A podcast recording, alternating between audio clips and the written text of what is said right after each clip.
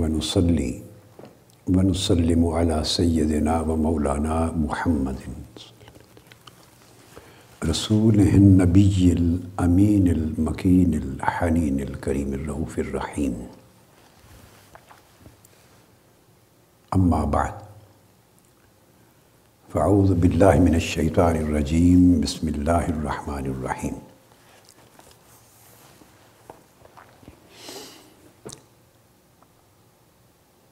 هنالك دعا زكريا ربه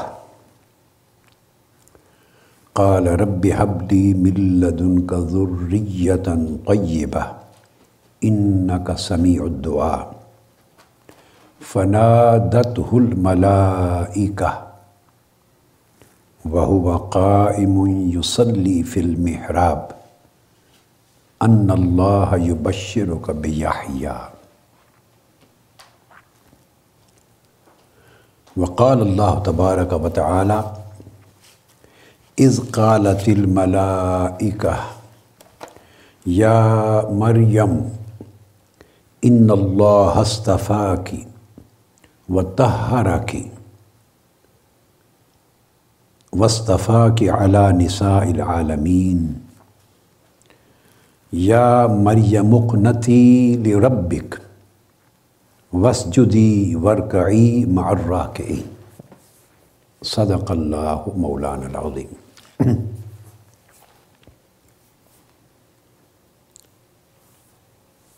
معزز ناظرین و ناظرات، سامعین و سامعات. جملہ علماء کرام مشائق اظام حضرات اساتذہ طلبہ و طالبات اور پوری دنیا میں مجالس العلم میں شریک مستمعین مستفیدین اور مستمعات و مستفیدات۔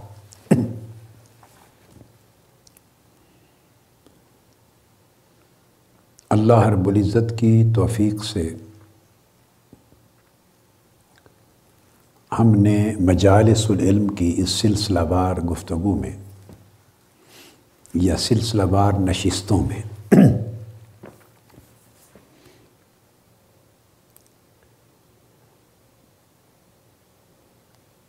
علم کو ابتدان موضوع بنایا ہے اور قرآن مجید کی آیات کریمہ کی روشنی میں ہم مطالعہ کر رہے تھے علم کی اہمیت کا، علم کی فضیلت کا، علم کے درجات کا، علم کی ضرورت اور حاجت کا۔ اور پھر چلتے چلتے بعض آیات کریمہ ایسی آ گئیں کہ علم کی اقسام ڈسکس ہو گئیں ان میں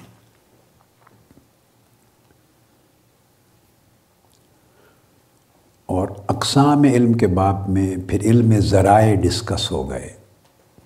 علم کے ذرائع، علم کے وسائل، علم کے وسائط، علم کے آلات، tools of knowledge, means of knowledge, sources of knowledge.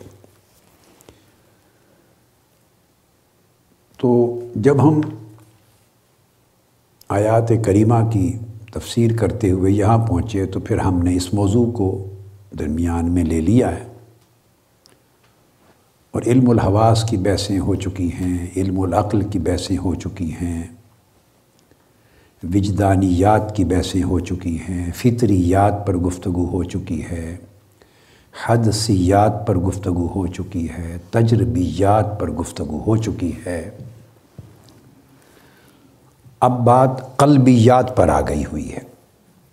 اور قلبیات سے آگے بڑھ کے روحانیات پر کہ قلب بھی نفس بھی، بلکہ نفس بھی ذریعہ علم ہے، قلب بھی ذریعہ علم ہے اور روح بھی ذریعہ علم ہے اور اس طرح اس سے اونچے درجے کے مزید لطائف بھی ایسے ہیں جن کے ذریعے اللہ رب العزت انسان کو وہ علوم عطا کرتا ہے جو اسے عام طور پر عادی ذرائع سے نہیں میسر آتے۔ معروف طریقوں سے دستیاب نہیں ہوتے۔ اس ضمن میں ہماری پچھلی غالباً ایک دو یا زائد نشستوں میں جب ہم نے بحث شروع کی تھی، نفس کی، قلب کی تو اس میں پھر علم الالہام پر گفتگو ہوئی تفصیل سے۔ پچھلی دو نشستیں بھی علم الالہام پر ہم نے گفتگو جاری رکھی۔ آج اسی ہی علم الالہام وہ علم جو بطریق الہام میسر آتا ہے۔ اس پر بقیہ گفتگو آج مکمل کرنا چاہ رہا ہوں۔ پھر علم الالہام کی گفتگو ختم کرنے کے بعد پھر کشف کے ذریعے حاصل ہونے والے علم پر بات ہوگی، پھر علم لدنی پر بات ہوگی۔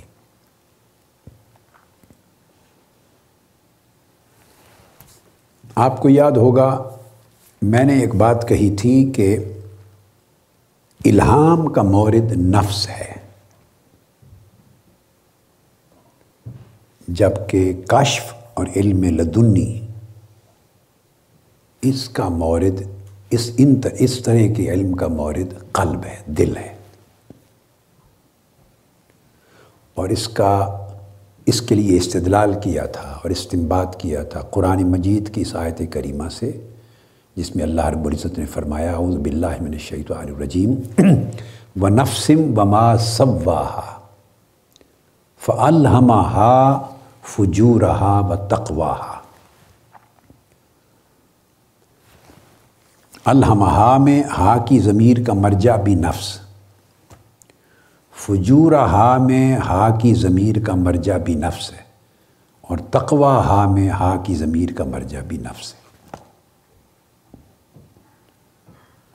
اور گفتگو یہاں پہ ختم کی تھی، جہاں تک مجھے یاد پڑتا ہے کہ میں نے واضح کیا تھا کہ اللہ رب العزت نے الحمہ میں فائل کی ضمیر کو مخفی رکھا ہے۔ یہ واضح نہیں فرمایا، اس کو ظاہر نہیں کیا کہ الہام کرنے والا کون ہے۔ اتنی بات واضح ہو گئی ہے کہ الہام نفس میں ہوتا ہے۔ اس الہام کا ورود نفس پر ہوتا ہے۔ کون کرتا ہے؟ اس پر میں نے تفصیلی بات کر دی تھی۔ چونکہ فجور کا بھی ذکر ہے اور تقوی کا بھی ذکر ہے، تو یہ ادب کے منافی ہے۔ ادب بارگاہ الوحیت کے منافی ہے۔ کہ بیک وقت فجور اور تقوی کی نسبت اللہ کی طرف کی جائے۔ اور چونکہ الحمہ کا فعل ایک ہے، الحمہ، تو ایک ہی فعل کی ضمیر میں فجور کا الہام بھی اور تقوی کا الہام دونوں اللہ کے فعل میں ایک ہی فعل میں ایک ہی ضمیر میں منسوب کر دیے جائیں۔ یہ شان الوحیت اور ادب بارگاہ الوحیت کے خلاف ہے۔ اس لیے اللہ رب العزت نے الحمہ میں فائل کی جو ضمیر کو کہ کون الہام کرتا ہے نفس پر، اس کی بری چیزوں کا بھی اور برے حقائق کا بھی، برے ادراکات کا بھی اور برے رجحانات کا بھی اور اچھے رجحانات کا بھی اور اچھے الہامات کا، کون کرتا ہے الہام تو اللہ رب العزت نے الحمہ کہہ کے خاموشی فرمائی۔ تو پھر میں نے حدیث سے اور چیزوں سے اسٹیبلش کر دیا تھا کہ نیکی کا الہام اس کے لیے فائل اللہ رب العزت نے ملائکہ کو بنایا ہے اور بدی اور برائی کے الہام کے لیے فائل شیاطین کو، شیطانوں کو بنایا ہے۔ یہ میں نے خلاصتاً بات کو دہرایا۔ تفصیلی گفتگو ہم پچھلی نشست میں کر چکے صرف ربط کلام قائم کرنے کے لیے۔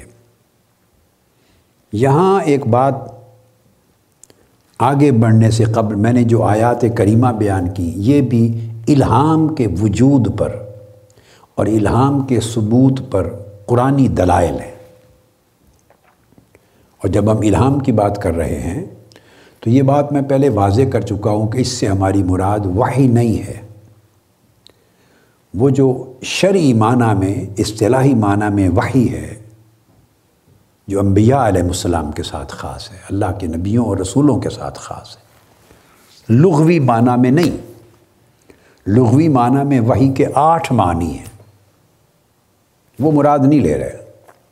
شرعن جس کو وہی کہتے ہیں، جو اللہ پاک اپنے فرشتے کے ذریعے، جبرائیل امین کے ذریعے انبیاء پہ نازل فرماتا ہے۔ اور وہ وہی وہ چینل ہے جس کے ذریعے اللہ اپنے نبی کو سے مخاطب ہوتا ہے۔ وہ مراد نہیں ہے۔ تو غیر نبی کو جو القاع ہوتا ہے نفس میں، اس کو الہام کہتے ہیں۔ یہ چیزیں ہم واضح کر چکے ہیں۔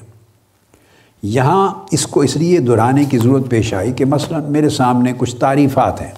میں نے آپ کو یاد ہے، پچھلی نشست میں یا اس سے پچھلی میں یہ بات کی تھی کہ بعض کتابیں اگر اٹھائیں اور الہام کی حقیقت، کشف کی حقیقت اور علم لدنو کی حقیقت کو پڑھیں، تو بعض کتب میں یہ موجودہ دور کے مصنفین کی بات نہیں کر رہا یعنی قدماء میں بھی، صدیوں قبل بھی لکھی گئی کتابوں میں، مقالات میں، ابواب میں، بعض اوقات کچھ خلط ملت محسوس ہوتا ہے، کبھی ابہام محسوس ہوتا ہے۔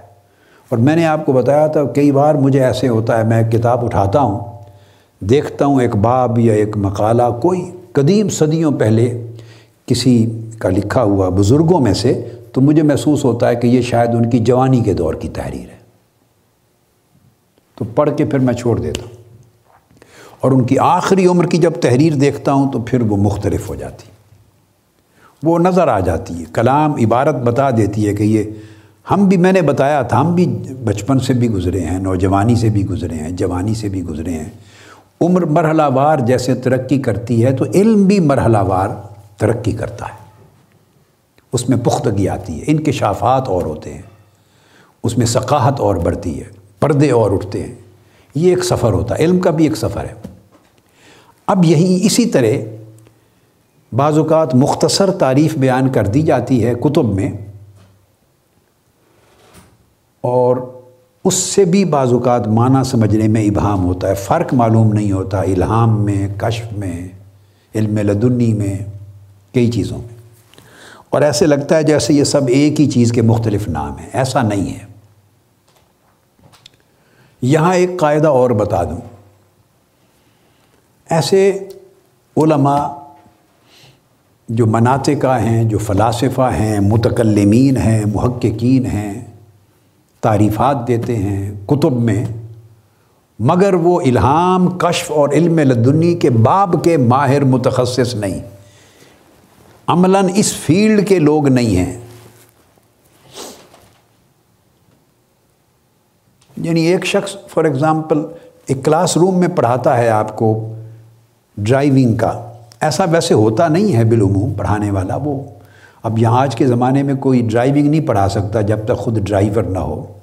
آپ کو سوئمنگ نہیں پڑھا سکتا جب تک وہ خود سوئمر نہ ہو۔ ویسے مثال دے رہا ہوں کہ ایک آدمی ایک سبجیکٹ پڑھائے، لکھے، مگر اس کا خود مشاق نہیں ہے۔ تو مشاق ہونے کے بعد اس میدان میں، اس سمندر میں، دریا میں، غوطہ زن ہونے، اترنے کے بعد اس علم کی حقیقت جس طرح کھلتی ہے اور اس کے ساتھ ملتے جلتے دیگر علوم اور اقسام میں فرق کیا ہے، امتیاز کیا ہے، جو یہ انکشاف ہوتا ہے اترنے سے، بیتنے سے، واردات سے، وہ پڑھنے، پڑھانے، سننے، دلائل سے نہیں ہوتا۔ تو ایک بعض اوقات ابہام اس وجہ سے بھی رہ جاتا ہے۔ اور کبھی اس وجہ سے رہ جاتا ہے کہ اجمالاً بات کر دی، تفصیل میں نہیں گیا مصنف۔ اس وجہ سے الہام کے باب میں کئی کتابوں میں ایسا لکھا ہوا مل جاتا ہے کہ الہام وہ ہے جو قلب میں القاع کیا جائے۔ اب یہاں اس کی بھی ایک تعبیر کر دوں۔ جب اب کسی نے بھی یہ لکھا تو اس کا مطلب ہرگز ہمیشہ یہ نہیں ہوگا کہ یہ غلط لکھا ہے۔ جبکہ میں یہ سمجھا چکا ہوں کہ الہام نفس میں ہوتا ہے۔ اور کئی جگہوں پر آپ کو ملے گا کہ الہام جو ہے الہام و ما واقع فی القلب جو دل میں واقع ہوتا ہے۔ اب میں یہ تعریف امام الشریف الجرجانی کی تعریف کر رہا ہوں۔ جو تعریفات ان کی کتاب ہے اس میں بیان کرتے ہیں۔ اس طرح اور بھی کئی علماء لکھتے ہیں، محققین لکھتے ہیں۔ تو ایسا لکھنا غلطی نہیں ہے۔ مگر اجمالاً انہوں نے بات کر دی ہے، بڑی بریفلی تو تفصیل میں نہیں گئے، کبھی ایسا بھی ہو جاتا ہے۔ اس کی تفصیل یہ ہے، ذہن میں رکھ لیں کہ الہام قرآن مجید کی نس سے ثابت ہے۔ الہام تو اصلا نفس میں ہی ہوتا ہے۔ پھر سوال پیدا ہوا کہ قلب میں کیوں لکھا گیا ہے کہ جو قلب میں واقع ہو؟ ہاں یہ بڑی ایک لطیف بات ہے۔ اور لطیف بات یہ ہے کہ نفس تزکیہ کے مرحلے طے کرتا کرتا یہ وقت آ جاتا ہے کہ نفس قلب کی جگہ لے لیتا ہے۔ قلب کی مانند ہو جاتا ہے۔ ترقی کر کے۔ نفس ایک جوہر ہے۔ تو اس کا لطیفہ ہے، لطیفہ نفس، وہ کبھی لطیفہ قلب کی جگہ لے لیتا ہے۔ امپروو کر کے۔ اس کی اسپریچول انہانسمنٹ ہوتی ہے ایڈوانسمنٹ ہوتی ہے ڈیولپمنٹ ہوتی ہے ایوولوشن ہوتا ہے۔ پرفیکشن کی طرف جا رہا ہے۔ اس کی پیوریفیکیشن ہو رہی ہے۔ تزکیہ ہو رہا ہے۔ تو تزکیہ کے ساتھ ساتھ اس کی خسائل بدلتے ہے وہ نفسی، یہ میری ایک کتاب ہے، میں اس کو لے رہا اٹھا رہا ہوں۔ سلوک و تصوف کا عملی دستور۔ یہ بہت عرصہ پہلے، انیس سو نوے میں لکھی تھی یہ کتاب میں نے۔ انیس سو نوے میں۔ آج اس کو پندرہ، بیس، پچیس پچیس سال ہو گیا اس کو آپ کے لیے کوٹ کر رہا ہوں، لیکن باقی اور آئمہ نے بیان کیا۔ حضور سیدنا غوث العظم شیخ عبد القادر جیلانی رضی اللہ تعالیٰ عنہ نے اس کو اپنی کتاب میں بیان فرمایا۔ سب سے پہلے میری مطالعہ میں سیدنا غوث العظم شیخ عبد القادر جیلانی رضی اللہ تعالیٰ عنہ نے اس سبجیکٹ اور سائنس کو بیان کیا ہے، تمام سات نفوس کی بحث میں۔ پھر شیخ اکبر نے بیان کیا، بعد ازاں جس نے بھی لکھا ہے عالم عرب میں، بس وہ اس کے بعد انہی سورسز کے بیسس پہ آگے لکھتے چلے آئے۔ آف کورس میں نے بھی انہی بزرگوں سے، میں نے بطور خاص حضور سیدنا غوث العظم رضی اللہ تعالیٰ عنہ اور شیخ اکبر کی کتب سے اور دیگر اور بھی آئمہ اولیاء سے دیا میں آپ کو سمجھانا یہ چاہتا ہوں کہ کئی بار ایسا ہوتا ہے کہ وہی نفس ہے اور اس نفس امارہ ہے، اس کی اپنی جو نفس امارہ تھا تو اس کی صفات میں مکر اور فریب تھا، ہوا و حوث تھی، خود بینی، خود پسندی ہے، تکبر ہے اعتراض، تنقید کرنا ہے، قہر ہے، جبر کرنا، خواہشات نفسانی، دنیا جہان کی جتنی تاریکیاں، ظلمتیں، برائیاں، بدیاں ہیں، وہ سارے نفس امارہ کی خصلتوں میں سے ہیں۔ تو ہے تو یہ نفس امارہ بیسیکلی ہے تو نفس، مگر چونکہ ان خصلتوں کے ساتھ بھرا ہوا ہے اور برائیوں کی طرف ترغیب دیتا ہے، بندے کو اکساتا ہے، برائیوں کی طرف تو اس کو نفس یہ جو میں نے بیان کی، نفس امارہ کی، چونکہ ان کی طرف وہ ترغیب دیتا ہے بندے کو، لہٰذا وہ نفس امارہ اس کو کہہ دیتے ہیں۔ وہ نفس امارہ کہلاتا ہے، ان خرابیوں کی وجہ سے۔ مگر ان کی، یہ جو میں نے خوبیاں پہلے بیان کی، یہی خوبیاں اس نفس میں آ جاتی ہیں، جو یہ نفس امارہ تھا۔ جب یہ ترقی کرتا ہے اور نفس لوامہ بنتا ہے، نفس لوامہ، تو یہ جو خوبیاں میں نے مینشن کی، بیان کی، یہ اس نفس کی یہ خوبیاں ہو جاتی۔ اس کو نفس لوامہ کہتے۔ اور جب وہ اپنی اصل حقیقت پہ تھا، نفس امارہ تھا، تو اس کی خصوصیات یہ نہیں تھی جو میں نے بیان کی۔ اس وقت اس کی خصوصیات کیا تھی؟ بخل یہ اوریجنل نفس امارہ کی صفات خصلتیں بخل ہے، کنجوسی ہے، ہرس ہے تما ہے، لالچ ہے، ہر قسم کی بدی اور برائی ہے، شہوت پرستی ہے، بغض اور کینہ پروری ہے، حسد ہے، اناد ہے، جہالت ہے، غفلت ہے، سستی ہے، کاہلی ہے، غصہ ہے، غیظ اور غضب ہے، غیبت کرنا، چغلی کرنا، عیب جوئی کرنا، بندوں کا۔ یہ اصل اس کی صفات تھی۔ اب یاد کریں جو میں نے پہلے آپ کو بتائیں اور لکھائیں۔ اب یہ نفس، یہ ساری اس کی صفتیں تھیں اور اس کی حالت تھی نفس امارہ۔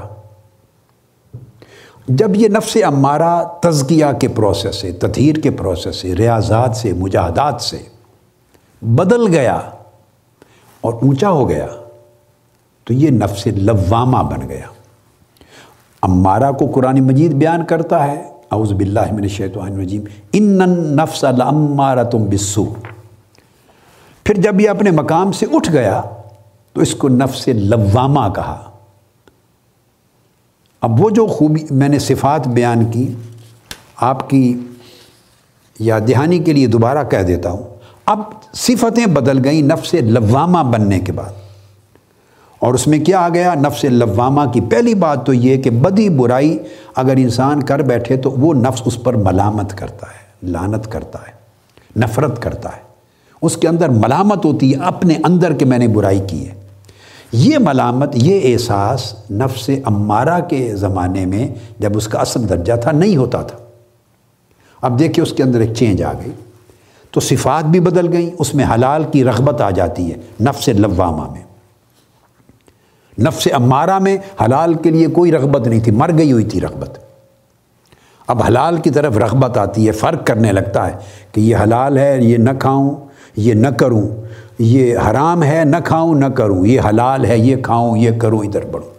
لوگوں کو نفع دینے، نفع بخشی، دوسروں کو فائدہ پہنچانے، دوسروں کا بوجھ اٹھانے، یہ چیزیں اس کے اندر آ جاتی۔ ہیں لغویات سے گریز کرتا ہے، اچھے اخلاق اس کے اندر پسندیدہ اخلاق آ جاتے ہیں۔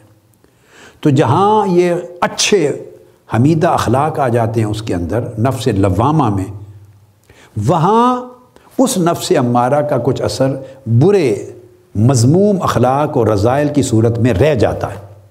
اور وہ جب بچتا ہے وہ اثر، وہ میں نے بیان کیا، وہ مکر و فریب کی شکل میں رہ جاتا ہے۔ نفس لوامہ میں۔ تھوڑی ہوا و حوث رہ جاتی ہے، خود بینی خود پسندی رہ جاتی ہے۔ کچھ تکبر رہ جاتا ہے، اعتراض رہ جاتا ہے۔ قہر و جبر اور خواہشات نفسانی، یہ ہوائیں رہ جاتی ہیں۔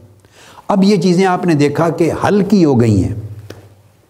نفس امارہ میں بڑی وزنی تھی، ٹھوس تھی خلیز تھی، ہلاکت انگیز تھی، بہت سیاہ تھی۔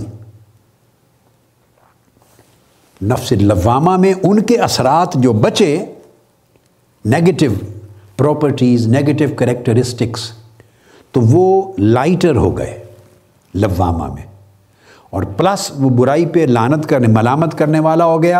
اور ایڈیشنلی ایڈیشن ہو کر اس میں اچھے اخلاق، اچھی خسائل بھی ایڈ ہو گئیں۔ اب یہ جو نفس لوامہ ہے، یہ دیکھو نفس بدل رہا ہے۔ میں نقطہ وہاں پر لانا چاہتا ہوں کہ الہام نفس میں کیسے ہوتا ہے۔ شیطان الہام کرتا ہے، وہ تو نفس امارہ میں کرتا ہے۔ شیطان الہام کرتا ہے، شیطان، وہ لوامہ تک بھی اس کی دسترس ہوتی ہے۔ لوامہ دو حدوں کے درمیان میں ہوتا ہے۔ نفس امارہ جب تھا پہلا تو نفس بہیمی ہے، جانوروں کی طرح کا نفس ہے، نفس بہیمی۔ اور اس سے اوپر اگر ایک سطح اور جائے گا تو وہ نفس ملکوتی بنتا ہے۔ وہ نفس ملحمہ کہلائے گا۔ ملکوتی۔ لوامہ نہ بہیمی رہ جاتا ہے، نہ ملکوتی بنتا ہے، یہ درمیان میں آ جاتا ہے۔ کچھ اثر بہیمیت کا، جانوروں جیسا، خصلتوں کا، جو نفس امارہ کی تھی، کچھ اثر اس کا باقی رہ گیا اس میں۔ اور کچھ اثر اور پرتو اوپر کا نفس نفس ملحمہ اس کا آ رہا ہے اس پر۔ تو یہ سمجھے مغرب کا وقت ہے اس کا، عصر اور مغرب کا وقت ہے۔ عصر کا آخری وقت اور مغرب کا شروع شروع کا وقت۔ یہ اس کے مطلع پر روشنی کا اور اندھیرے کا عالم ہے۔ اب مارا تھا تو بالکل آدھی رات تھی تاریخ رات تھی۔ جس میں چاند بھی نہیں، ستارے بھی دکھائی نہیں دے چاند بھی نہیں۔ اور یہ یہ مارا تھا اور جب ملحمہ ہوگا تو دن کی طرح ہو جائے گا۔ یہ درمیان کا جیسے مغرب کا وقت ہے۔ چیزیں دکھائی بھی دیتی ہیں اور بہت روشن دن بھی نہیں ہے اور بہت تاریخ رات بھی نہیں ہے۔ تو یہ ان بٹوین ہے۔ ملکوتی اور بہیمی ان دو قوتوں کے درمیان اس کی قوت، صلاحیت اور اس کی صفات ہو جاتی۔ یعنی فرشتوں جیسا پاکیزہ بھی نہیں ہوتا نفس مکمل اور نورانی یہ بھی نہیں ہوتا۔ اور جانوروں کی طرح گھٹیا رغبتیں بھی ساری کی ساری نہیں ہوتی۔ یہ نفس کیا کرتا ہے؟ دونوں میں ایک ہم آہنگی سی پیدا کر لیتا ہے۔ دونوں کو کا ایک مکسچر ہو جاتا ہے۔ تو اب آپ دیکھیں، جو اس کا مکسچر ہوتا ہے، تو اس کا رنگ بھی بدل جاتا ہے۔ نفس، یہ نفس امارہ کا رنگ نیلا ہوتا ہے۔ امارہ کا۔ اور جب نفس لوامہ ہوتا ہے تو اس کا رنگ زرد ہوتا ہے۔ اب اس بحث میں نہیں پڑھوں گا، بس آپ نوٹ کر لیں، یہ ایک الگ سبجیکٹ ہے۔ کسی وقت اس پر تفصیلی بات آئی تو کروں گا، پھر سمجھا دوں گا۔ چونکہ نفس ایک جوہر ہے، سمجھ لیں۔ ایک جوہر ہے۔ نفس اٹ سیلف جسم کی طرح ایک مادی وجود نہیں ہے۔ وجود میں روح کی طرح ہے، روحانی وجود ہے اس کا۔ سمجھ لیں، جسم کی طرح نہیں ہے میٹیریل نہیں ہے ہے اسپریچول ہے جوہر۔ تو اس جیسے جنات ہیں، ان کی آگ سے بنے ہوئے ہیں، ملائکہ نور سے بنے ہوئے ہیں۔ وہ بھی نظر نہیں آتے، وہ بھی نظر نہیں آتے۔ تو ان کا الگ رنگ ہے، ان کا الگ رنگ ہے، ان کا الگ ڈھنگ ہے، ان کا الگ ڈھنگ ہے۔ تو نفس بیس ذہن میں رکھ لیں، نفس جسم کو نہیں کہتے، جسم ایک الگ چیز ہے۔ پھر جسم اور جسد میں بھی فرق ہے۔ ہر جسم جسد نہیں ہوتا، مگر ہر جسد جسم ہوتا ہے۔ اب یہ الگ اس میں جانا نہیں چاہتا، بس ایسے بعض چیزیں تھوڑی تھوڑی اشارے دے دیتا ہوں۔ تو جسم، آپ انسانی چونکہ بات ہو رہی ہے انسانی زندگی کی، تو جسد کو لے لے۔ جسد تو جسم ہوتا ہی ہے۔ تو نفس جسم اور جسد نہیں ہے۔ نفس روح کی طرح ایک جوہر ہے۔ اس کی ایگزسٹنس ایک اسپریچول چیز ہے، جیسے عقل، جیسے قلب۔ یہ اسی طرح نفس۔ قلب کا بھی کوئی جسمانی وجود نہیں ہے۔ یہ میں آپ کو پہلی نشستوں میں سمجھا چکا ہوں۔ جس کا جسمانی وجود ہے ہارٹ۔ ہماری مراد وہ قلب نہیں ہے۔ ہماری مراد قلب القلب ہے، اس دل کا دل۔ اور وہ قلب اس دل کی جگہ ہے، محل ہے۔ عقل۔ عقل اور شے ہے، دماغ اور شے ہے۔ دماغ مادی جسمانی وجود ہے، اس کا، اس کے اپنے خانے ہیں۔ اس پر ہم بڑی گفتگو نشستوں میں کر چکے ہیں۔ ہوا سے ہم صاحب باطنی کے حوالے سے۔ تو عقل با ایک جوہر ہے۔ اسی طرح نفس بھی ایک جوہر ہے۔ یہی وجہ ہے کہ بہت سے علماء نے بحثیں کی ہیں کہ نفس اور روح کو ایک ہی چیز قرار دیا۔ کئی کہتے ہیں ایک ہی شے ہے۔ نفس کو روح کے معنی میں، روح کو نفس کے معنی میں۔ کئی کہتے ہیں اس کی جان نکل گئی۔ جان کے لیے قرآن مجید میں لفظ نفس استعمال ہوتا ہے۔ جان کے لیے نفس، کہتے ہیں اس کی جان نکل گئی۔ آپ اردو میں کہتے ہیں۔ کوئی بولتا ہے اس کی روح پرواز کر گئی۔ تو جب جان نکل گئی بولا اور نفس کا لفظ بھی آتا ہے، جب اس کے نفس کو قبض کر لیتے ہیں۔ تو مقصد بات کا یہ ہے کہ چونکہ جوہر ہے، لطیف ہے جوہر۔ اس لیے اس کو کسی نے کہا روح ہے اور نام دو ہیں۔ کسی نے کہا نہیں نفس الگ ہے، روح الگ ہے۔ یعنی کئی علماء، کئی فوکہ وہ نفس اور روح کو ایک ہی مانتے ہیں۔ مگر محدثین اور صوفیہ وہ نفس اور روح کو الگ الگ مانتے ہیں، وہ ایک شے نہیں مانتے۔ تو ہم اعتماد اس باب میں صوفیہ اور اولیاء کی تعریف کی کریں گے، چونکہ نفس، قلب اور روح ان کا سبجیکٹ ہے۔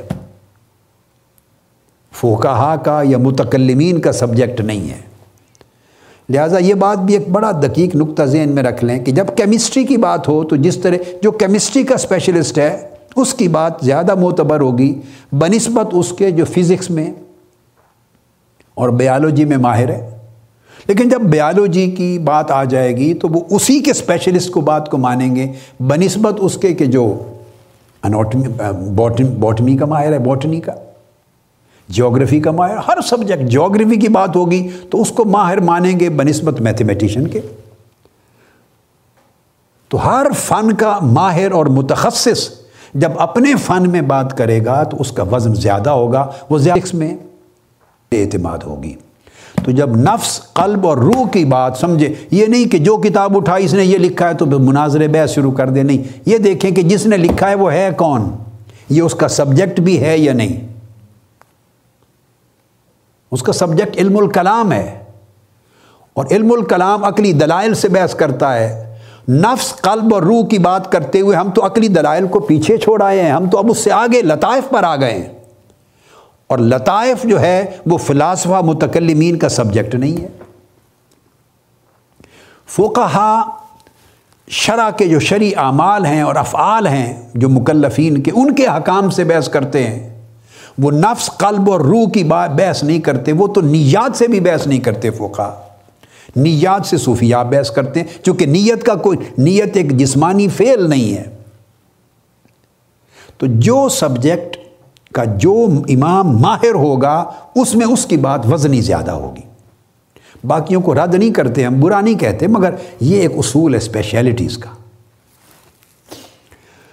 تو میں یہ عرض کر رہا تھا کہ آپ نے دیکھا کہ نفس امارہ سے بڑھ کے جب لوامہ ہو گیا تو اس کی صفتیں بھی بدل گئیں، رنگ بھی بدل گیا۔ پھر ایک تیسری سٹیج آتی ہے نفس ملہمہ۔ تو میں نے کہا، کئی اس کو ملہمہ لکھتے ہیں، کئی ملہمہ لکھتے ہیں۔ ملہمہ اس لیے لکھتے ہیں کہ قرآن مجید سے الحمہ ہا فجو رہا و تقوا کوئی اور اس پر الہام کرنے والا ہے۔ نیک چیزوں کا الہام ہو تو فرشتے کرتے ہیں، ملک کرتا ہے، بری چیز کا ہو تو شیطان کرتا ہے۔ چونکہ اس پر الہام کیا جاتا ہے تو یہ ملہم ہو گیا۔ تو نفس ملہمہ، جس میں الہام جس پر الہام کیا جائے۔ اور غالب چونکہ الہام خیر ہے، ملائکہ کا اس لیے ملہمہ نام دے دیا۔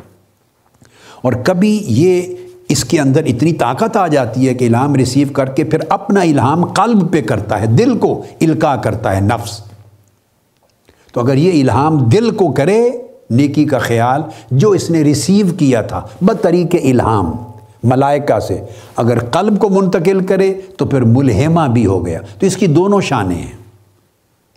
ملہم بھی ہے، ملہم بھی ہے۔ تو جب تیسرا جگہ پہ نفس ملہمہ آ گیا، تو لوامہ کی بھی قرآن نے ذکر کیا، لا اقسم بیوم القیامہ، ولا اقسم بن نفس اللوامہ۔ نفس لوامہ کی اللہ پاک نے قسم کھائی۔ اور ملہمہ تو الحمہ فجورہ و تقواہ یہ ذکر قرآن مجید میں پہلے آ چکا ہے۔ تو دیکھو یہ نفس پھر اور اپ گریڈ ہوا، جب بڑھا تو پھر یہ تیسرے درجے میں چلا گیا۔ تو جب اس درجے میں آیا تو اس کا رنگ بدل جاتا ہے۔ رنگ کی بات کرتے ہوئے میں نے دراصل کہا تھا کہ یہ جوہر ہے، روح کی طرح۔ قلب، نیچے نفس، درمیان میں قلب، اس سے اوپر روح۔ تو قلب دونوں کے درمیان ہے۔ نفس بھی قلب پر اثر انداز ہونے کی کوشش کرتا رہتا ہے اور روح بھی اثر انداز ہونے کی کوشش کرتی رہتی ہے۔ نفس انسان کے اندر، انسانی وجود میں، عالم جسمانیات کا نمائندہ ہے، عالم ناسود کا نمائندہ ہے، مادی دنیا کا، شہوتوں کی دنیا کا، برائیوں کی دنیا کا، ہرس و حوث کی دنیا کا۔ میٹیریلسٹک ورلڈ کا نمائندہ ہے نفس۔ اس کے اثرات اور خوبیاں اس کے اندر ہیں۔ وہ چاہتا ہے یہ دل پر پڑے اور دل میرے ساتھ ہو جائے۔ تو دل پہ اثر انداز ہوتا ہے، دل اس طرح ڈاما ڈول ہوتا ہے۔ چونکہ ڈاما ڈول ہے، اس کی حالت ہر وقت بدلتی رہتی ہے اسٹیبل نہیں، اسی لیے اس کو قلب کہتے ہیں۔ یہ تفصیل میں بیان کر چکا ہوں پہلی نشست میں۔ قلب کا معنی تبدیل ہونا، بدلتے رہنا۔ تقلیب سے قلبہ یقلب۔ اللہ پاک کے لیے ہے مقلب القلوب ہے، دلوں کو بدلنے والا ہے۔ تو دیکھو نا، مقلب القلوب، اس میں بھی تقلیب، ادھر قلوب۔ تو قلب کہتے اس کو۔ ہے اور ادھر روح چاہتی ہے کہ روح عالم لاہوت اور عالم جبروت اور عالم ملکوت کی نمائندہ ہے، روح عالم ملکوت کی۔ وہ چاہتی ہے جو ملکوتی احوال ہیں، ملائکہ کے اور روحوں کے، وہ دل پر رنگ چڑھے۔ تو نفس جب اٹ سیلف ترقی کر جائے امارہ نہ رہے، لوامہ ہو جائے، پھر لوامہ سے ترقی کر کے روحانی طور پر وہ ملہمہ ہو جائے، تو روح کے اثرات بعض اوقات ایسے ہوتے ہیں جتنا تزکیہ کریں گے، عبادت کریں گے، زود اور ورا ہوگا، ریاضت ہوگی، مجاہدہ ہوگا، مشقت ہوگی روحانی، جتنی زیادہ تزکیہ کریں گے، نفس صاف ستھرا ہوتا چلا جائے گا۔ اور اس کے اوپر پھر روح کے اثرات پڑیں گے۔ تو جو کہ روح کے اثرات ہوں گے تو یہ اپ گریڈ ہوگا، اوپر جائے گا۔ تو جب یہ اوپر جائے گا، نفس ملہمہ، تو یہ تو میں نے آپ کو بتا دیا، اس کا رنگ پھر سرخ ہو جاتا ہے۔ اور جو اس کی نفس ملہمہ کی جو صفات ہیں، نفس ملہمہ کی، پھر ان کے اندر اس کی صفات بدل جاتی۔ ہیں اب دیکھو، ہے وہی نفس۔ مگر صفائی ہوتی چلی گئی، تو صفات بدلتی چلی گئی۔ اور یہ اس طرح بدلتی ہیں، آپ یوں سمجھیں، یہ شیشہ ہے شیشہ۔ گلاس، یہ گلاسز میں نے پہنی ہوئی ہیں۔ آپ کبھی غور کریں، اوریجن اس گلاس کا یہ بنیادی طور پہ ڈسٹ اور مٹی سے بنا ہے۔ اس کے جو بیسک انگریڈینٹس ہیں کانسٹیچوئنٹ ایلیمنٹس ہیں، بیسک، وہ مٹی ہے، ڈسٹ ہے۔ اس کو لے کے پھر اس کا تزکیہ کیا ہے، اس کو ستھرا کیا ہے، اس کی صفائی کی ہے، اس کو اجلا کیا ہے، اس میں سے کثافت نکالی، پھر اور نکالی، پھر اور نکالی۔ ڈسٹ پارٹیکلز کو کراتے کرتے کرتے پھر چمکاتے چلے گئے۔ اب کہاں مٹی؟ اگر وہ مٹی آپ کی آنکھوں کے سامنے ایک مٹی کی ٹکیا بنا کے رکھ دیں تو نظر نہیں آئے گا۔ اور اسی سے بہت زیادہ ریفائنڈ اور امپرووڈ اور ایڈوانسڈ شکل ہے۔ یہ آئی گلاسز بنا اسی سے ہے، مگر یہ اب آپ نے پہنا تو جو کم نظر آتا تھا، وہ بھی بہتر نظر آنے لگ گیا۔ تو اس کی اوریجنل فارم دیکھی، تو جو نظر آ رہا تھا، وہ بھی بند ہو گیا نظر آنا۔ اس میں کثافت غالب تھی اور اسی کی ریفائنڈ ایکسٹریملی ریفائنڈ شکل ہے گلاس بن گیا جب گلاسز تو اب اس میں لطافت غالب آ گئی۔ اس میں کثافت غالب تھی، اس میں لطافت غالب آ گئی۔ تو آپ بالکل آسانی سے بات کو سمجھ جائیں گے، اب آپ کو اس مثال سے پوری بات سمجھ آ جائے گی۔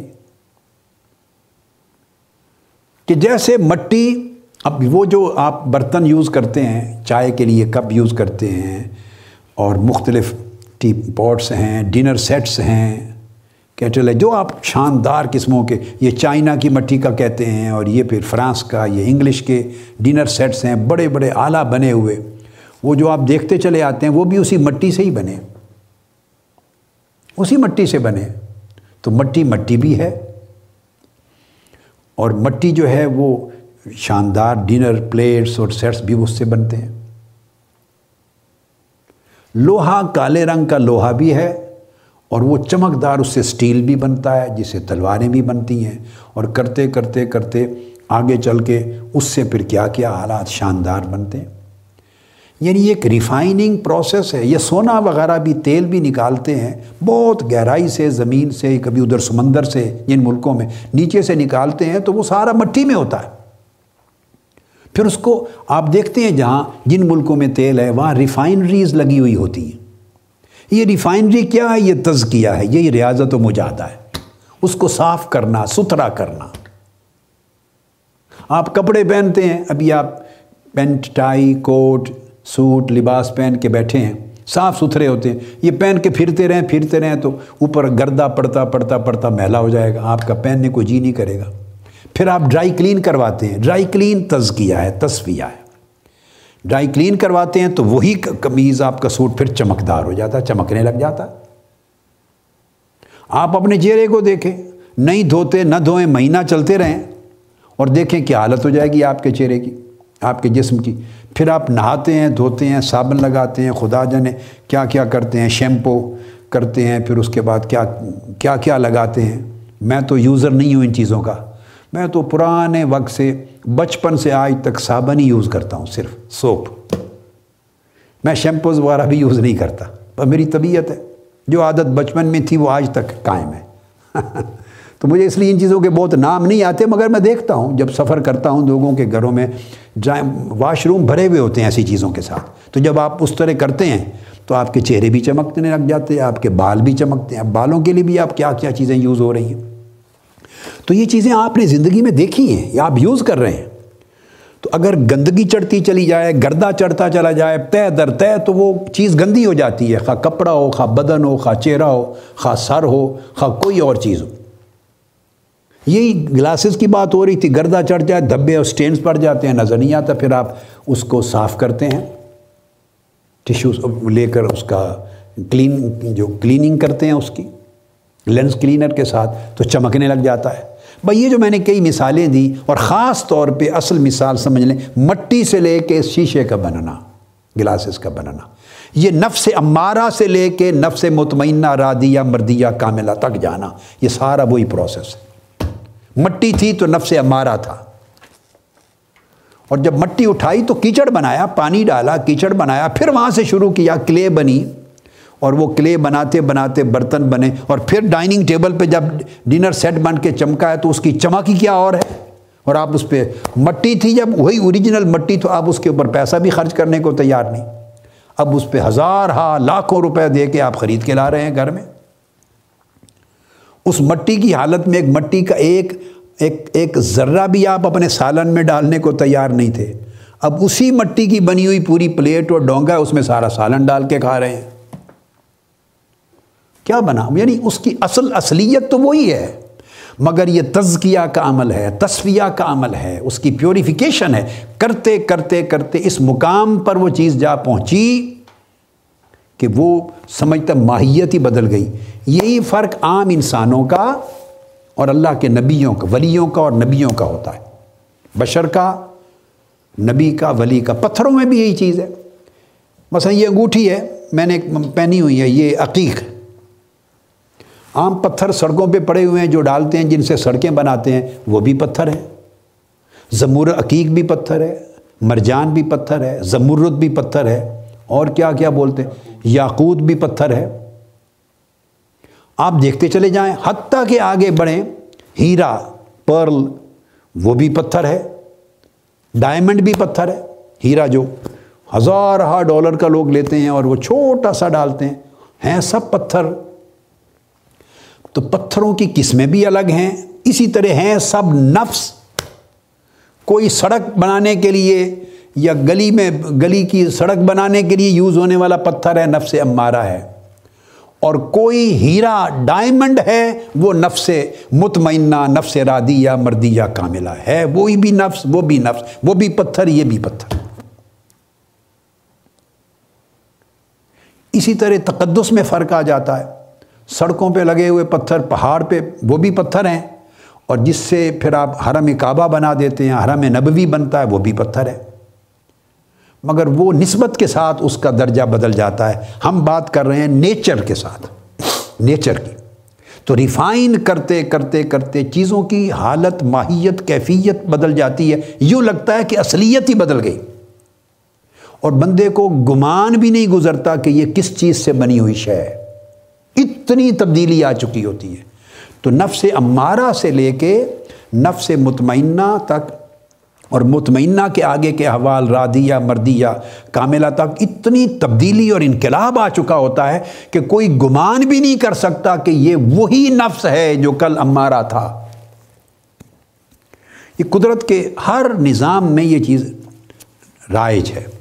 تو نفس ملحمہ جو ہے، اس کے اندر پھر میں نے آپ کو بتایا کہ اس کے اندر تباز و قناعت آ جاتی ہے، اس کی خوبیاں بدل جاتی ہیں، علم آ جاتا ہے تباز و انکساری آ جاتی ہے، سخاوت آ جاتی ہے، توبہ آ جاتا ہے، صبر اور تحمل آ جاتا ہے، برداشت آ جاتی ہے، اخلاص آ جاتا ہے۔ یہ صفات محمودہ اور حسن، اخلاق حسنہ اور خسائل حمیدہ، یہ غالب آ جاتے ہیں نفس ملحمہ پر۔ تو جب اس مقام پر پہنچتا ہے نفس، تو اس کے اوپر ملائکہ الہام کرنے لگتے ہیں، ملائکہ، یہ وہ جگہ ہے۔ اب مارا تھا تو شیطان اعلام کرتے تھے۔ تو الحمہ فجو رہا تھا۔ اب مارا میں شیطان الہام کرتے تھے۔ شیاطین الجن والانس شیاطین الہام کرتے تھے۔ گمراہ کرتے تھے۔ اب لوامہ سے گزر کر لوامہ میں اس کو آنکھ کھل گئی۔ بیدار ہونے لگ گیا۔ اس کو فرق اب سمجھ آنے لگ گئی، طبیعت برائی سے اکتانے لگ گئی، ملامت کرنے لگا۔ جب ملحمہ میں گیا تو اتنا پاکیزہ ہو گیا، نفس ملحمہ کہ اب ملائے کا الہام کرنے لگے۔ ملائے کا الہام کرنے لگے۔ تو اب دیکھو نفس کا محل بدل گیا اتنا ستھرا ہو گیا، صاف ہو گیا۔ بس جب بھی جتنی چیز سمجھیں مٹی سے لے کے گلاسز تک، شیشے تک، یہ سارا ان مرحلوں کی مثال کو سامنے رکھے، ہر چیز کلیئر رہے گی۔ یہاں آ گیا۔ اب جب نفس ملحمہ سے آگے بڑھا، اس سے بھی اوپر بڑھا، تو چوتھے درجے پہ نفس مطمئنہ ہو گیا۔ تو ملحمہ کا رنگ سرخ ہو گیا تھا۔ یہ اب سرخ رنگ میں نظر آتا ہے۔ عارف کو، جس کو کشف ہو، جس کو نظر آئے، تو یہ سرخ رنگ ہے۔ تو مطمئنہ ہو گیا، تو یا نفس المطمئنہ، اللہ پاک نے خطاب کر دیا۔ اور یہ جو نفس مطمئنہ جب ہو جاتا ہے، نفس مطمئنہ، تو پھر اس کے اندر ملکوتی خوبیاں آ چکی ہوتی ہیں۔ بلکہ وہ ملحمہ کے وقت سے آ چکی ہوتی ہیں۔ وہ عالم ملکوت کے ساتھ جڑ چکا ہوتا ہے۔ اس لیے ملائکہ اس میں الہام کرتے ہیں۔ کہ اس کے نفس کی، نفس ملمہ کی حالت اس طرح کی ہوتی ہے جیسے سماوی کائنات اوپر کی آسمانی دنیا کی جہاں ملائکہ رہتے ہیں۔ وہ اپنی صفافیت میں، شفافیت میں، اجلے پن میں، ستھرے پن میں، نورانیت میں، نیک خصلتوں میں اس نفس ملمہ کی فضا انوائرمنٹ ایٹموسفیئر اس کی فضا اسی طرح ہو جاتی ہے جیسے عالم ملکوت کی فضا ہے۔ تو ملائکہ مانوس ہوتے ہیں۔ وہ سمجھتے ہیں جیسے ہمارا اپنا وطن ہے۔ ان کو کامونیلٹی نظر آتی ہے۔ ایک جیسا نظر آتا ہے اس کو ماحول، وہ پھر الہام کرتے ہیں ایزیلی اترتے ہیں، اپنی بات القاع کرتے ہیں۔ جیسے ایک دوسرے کے ہاں ملائکہ آسمانوں میں بات کرتے ہیں، تو وہ مومن کے نفس ملحمہ میں بھی القاع کرتے ہیں، الہام کرتے ہیں۔ کیونکہ اب اس میں مماثلت اور مناسبت بڑی تامہ پیدا ہو گئی۔ جب اس سے بڑھتا ہے، تو نفس مطمئنہ یہاں سے ولایت شروع ہو جاتی ہے۔ ولایت سغرا اور نفس مطمئنہ جب اس مقام پر انسان آتا ہے تو ملکوتی قوتوں کا اس کے اوپر اور جبروتی قوت سل انوار کا بڑا زور ہو جاتا ہے۔ بہت زور ہو جاتا ہے۔ اس میں قصبی ریاضات اور مجاہدات بھی داخل ہوتے ہیں، مگر وہ الہیہ بھی داخل ہوتی ہے وہ بھی یہ صرف ریاضت سے نہیں، یہاں پھر وہاں پر وہب کا اضافہ بڑا ہو جاتا ہے۔ جب یہاں پر نفس پہنچتا ہے، نفس مطمئنہ، چوتھے درجے پر۔ تو پہلے سن لیں، اس کی اس کی خوب، اس کی جو صفات ہیں، وہ بھی بدل جاتی ہیں۔ اس کی صفات۔ اور اس کی صفات جب بدلتی ہیں، تو ان کے اندر اف و درگزر آ جاتا ہے۔ وہ جو بندہ صاحب نفس مطمئنہ ہے، وہ کسی کی غلطی، کوتاہی پر ذاتی در درگزر کر دیتا ہے اف و درگزر، بخشش آ جاتی ہے۔ عطا بڑی آ جاتی ہے، سخاوت بڑی آ جاتی ہے، توکل اس میں بہت بڑا آ جاتا ہے۔ حلم، برداشت، بردباری بہت آ جاتی ہے، عبادت گزاری بہت آ جاتی ہے۔ اللہ کی شکر مندی بہت آ جاتی ہے۔ ہر وقت اللہ کی امر پہ راضی رہنا بہت۔ یہ ساری خوبیاں صاحب نفس مطمئنہ کے نفس پر غالب آ جاتی ہیں۔ یہ اس کے اوصاف سے اور خسائل سے آپ دیکھ لیتے ہیں۔ اجلت نہیں ہوتی، تحمل ہوتا ہے، بردباری ہوتی ہے۔ یہ خوبیاں اس کے اندر آ جاتی ہیں۔ یہ نفس مطمئنہ ہے۔ اور جب نفس مطمئنہ ہوتا ہے تو اس کا پھر اس کی باقی کیفیات بدل جاتی ہیں۔ تو اس کا نور سفید ہو جاتا ہے، نفس مطمئنہ جب نظر آتا ہے تو سفید رنگ کے نور میں نظر آتا ہے۔ سفید۔ اب یہ نقطہ ذہن میں رکھ لیں کہ جب نفس امارہ سے نکل کر لوامہ لوامہ سے نکل کر ملحمہ ملحمہ سے نکل کر مطمئنہ۔ جب چوتھے درجے پر مطمئنہ کے مقام پہ نفس پہنچتا ہے، تو وہ قلب کی جگہ لے لیتا ہے۔ یہ تھا وہ موضوع جو شروع کیا۔ اس کا مرتبہ قلب کا ہو جاتا ہے۔ جو روحانی مقام دل کا تھا، وہ نفس مطمئنہ کو مل جاتا ہے۔ اور قلب ترقی کر کے اپنی جگہ اس کو دے دیتا ہے، خود مقام روح پر چلا جاتا ہے، قلب اوپر۔ یہ معراج ہوتی ہے لطائف کی۔ پہلے نفس اپنے اندر ہی ارتقا کر رہا تھا، ترقی کر رہا تھا، تبدیلیاں ہو رہی تھیں۔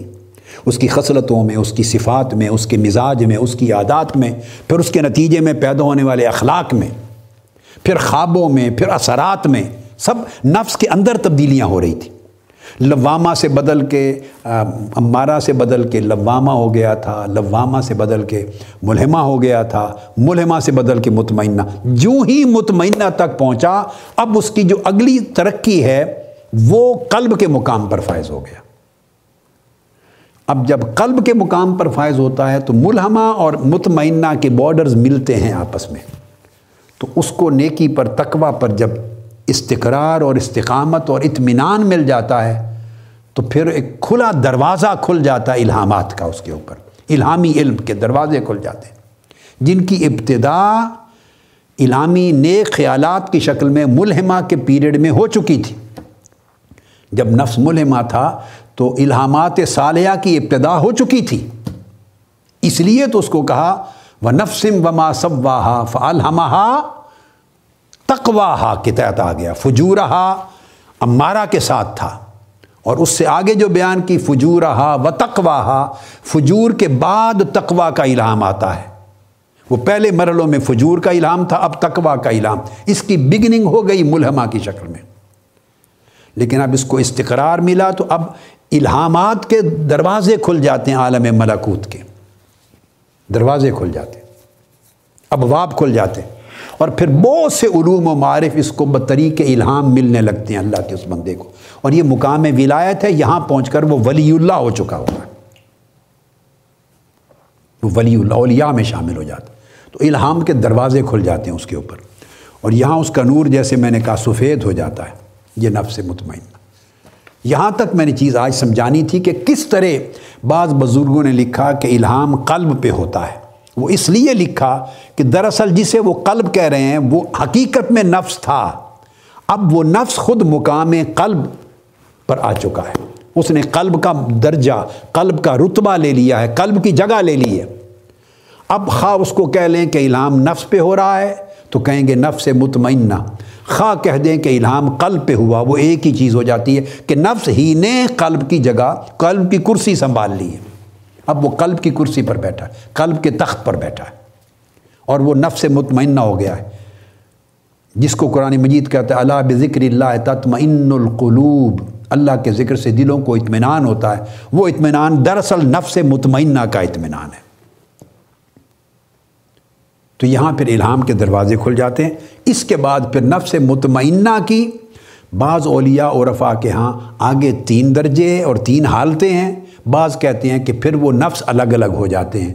تو مطمئنہ نفس رادیہ کے مقام پہ فائز ہوتا ہے، مطمئنہ پھر مردیہ کے مقام پہ فائز ہوتا ہے اور مطمئنہ پھر کاملہ کے مقام پہ فائز ہوتا ہے۔ یعنی اس کی صفات پھر اور اعلیٰ سے اعلیٰ تر ہوتی چلی جاتی ہیں۔ تو یہ بات میں نے آپ کو سمجھائی کہ کس طرح نفس الہام کا ریسیور ہے۔ اور بعض کتابوں میں آیا کہ الہام قلب میں ہوتا ہے، میں نے ان دو اقوال کی تطبیق کر کے پورا پروسیس سمجھا دیا۔ در حقیقت وہ نفس میں ہی الہام ہے، نفس ملہمہ میں اور نفس مطمئنہ میں یہ دو جگہیں دو نفس ہیں۔ اور مطمئنہ کے مقام پر چونکہ نفس قلب کی جگہ لے لیتا ہے، لہٰذا اگر کہہ دیں کہ قلب پہ الہام ہوا تو اس کا حرج کوئی نہیں۔ حقیقت نفس مطمئنہ ہی کی رہتی ہے، مگر وہ قلب کا روپ، قلب کا مقام دھار چکا ہے۔ اب یہ جو بیان کیا اس کو اب یہ جو الہام کی بحث یہاں تک لے آیا، یہاں ایک چیز اور بڑی دلچسپ ہے۔ وہ سمجھانے کے لیے، جیسے پہلے مثالیں دی اس طرح تھوڑی سی اور ایک مثال دیتا ہوں روز مرہ کی آپ کو۔ وہ آگے بڑھنے سے پہلے دیکھ لیں۔ جیسے بیسک نفس جو ہیں، بعض اولیاء اور رفا کہتے ہیں چار ہیں۔ اور کئیوں نے کہا سات ہیں؟ تو میں نے چار بیان کر دیے، امارہ، لوامہ ملہمہ و ملہمہ اور مطمئنہ چار۔ اور جنہوں نے کہا چار نفس ہیں، وہ پھر رادیہ، مردیہ اور کاملہ، اوپر کے تین۔ وہ نفس ہمارا نفس مطمئنہ کی ہی اوپر کی تین حالتیں قرار دیتے ہیں۔ اوپر کی تین حالتیں۔ اور کئی انہیں تین حالتوں کی بجائے ان کو بھی الگ الگ نفس کا ٹائٹل دے دیتے ہیں۔ قرآن مجید کی اصطلاح سے تو وہ سات نفس کہہ دیتے ہیں۔ نفوس سب یہ سات نفس ہیں۔ کئی کا نفوس اربا اور چوتھا جو سب سے اوپر کا نفس مطمئنہ ہے، اس کی فردر پھر تین حالتیں اور بیان کر دی۔ ایک بیسک حالت ہو گئی اور تین اپ گریڈڈ حالتیں ہو گئیں رادی یا مردی یا کاملہ۔ یہ علمی بحثیں ہیں۔ عمل سے، عملی چیزوں سے اس کا تعلق نہیں ہے۔ وہ اسی نفس مطمئنہ کی فردر تین اور حالتیں ہوں یا الگ ٹائٹل ہو جائیں، اس سے فرق نہیں پڑتا۔ مقصد یہ ہے کہ احوال بدلتے جاتے ہیں۔ اس کی ایک مثال اور سمجھیں بڑی دلچسپ۔ آپ انجوائے کریں گے اور بات سمجھ میں آ جائے گی۔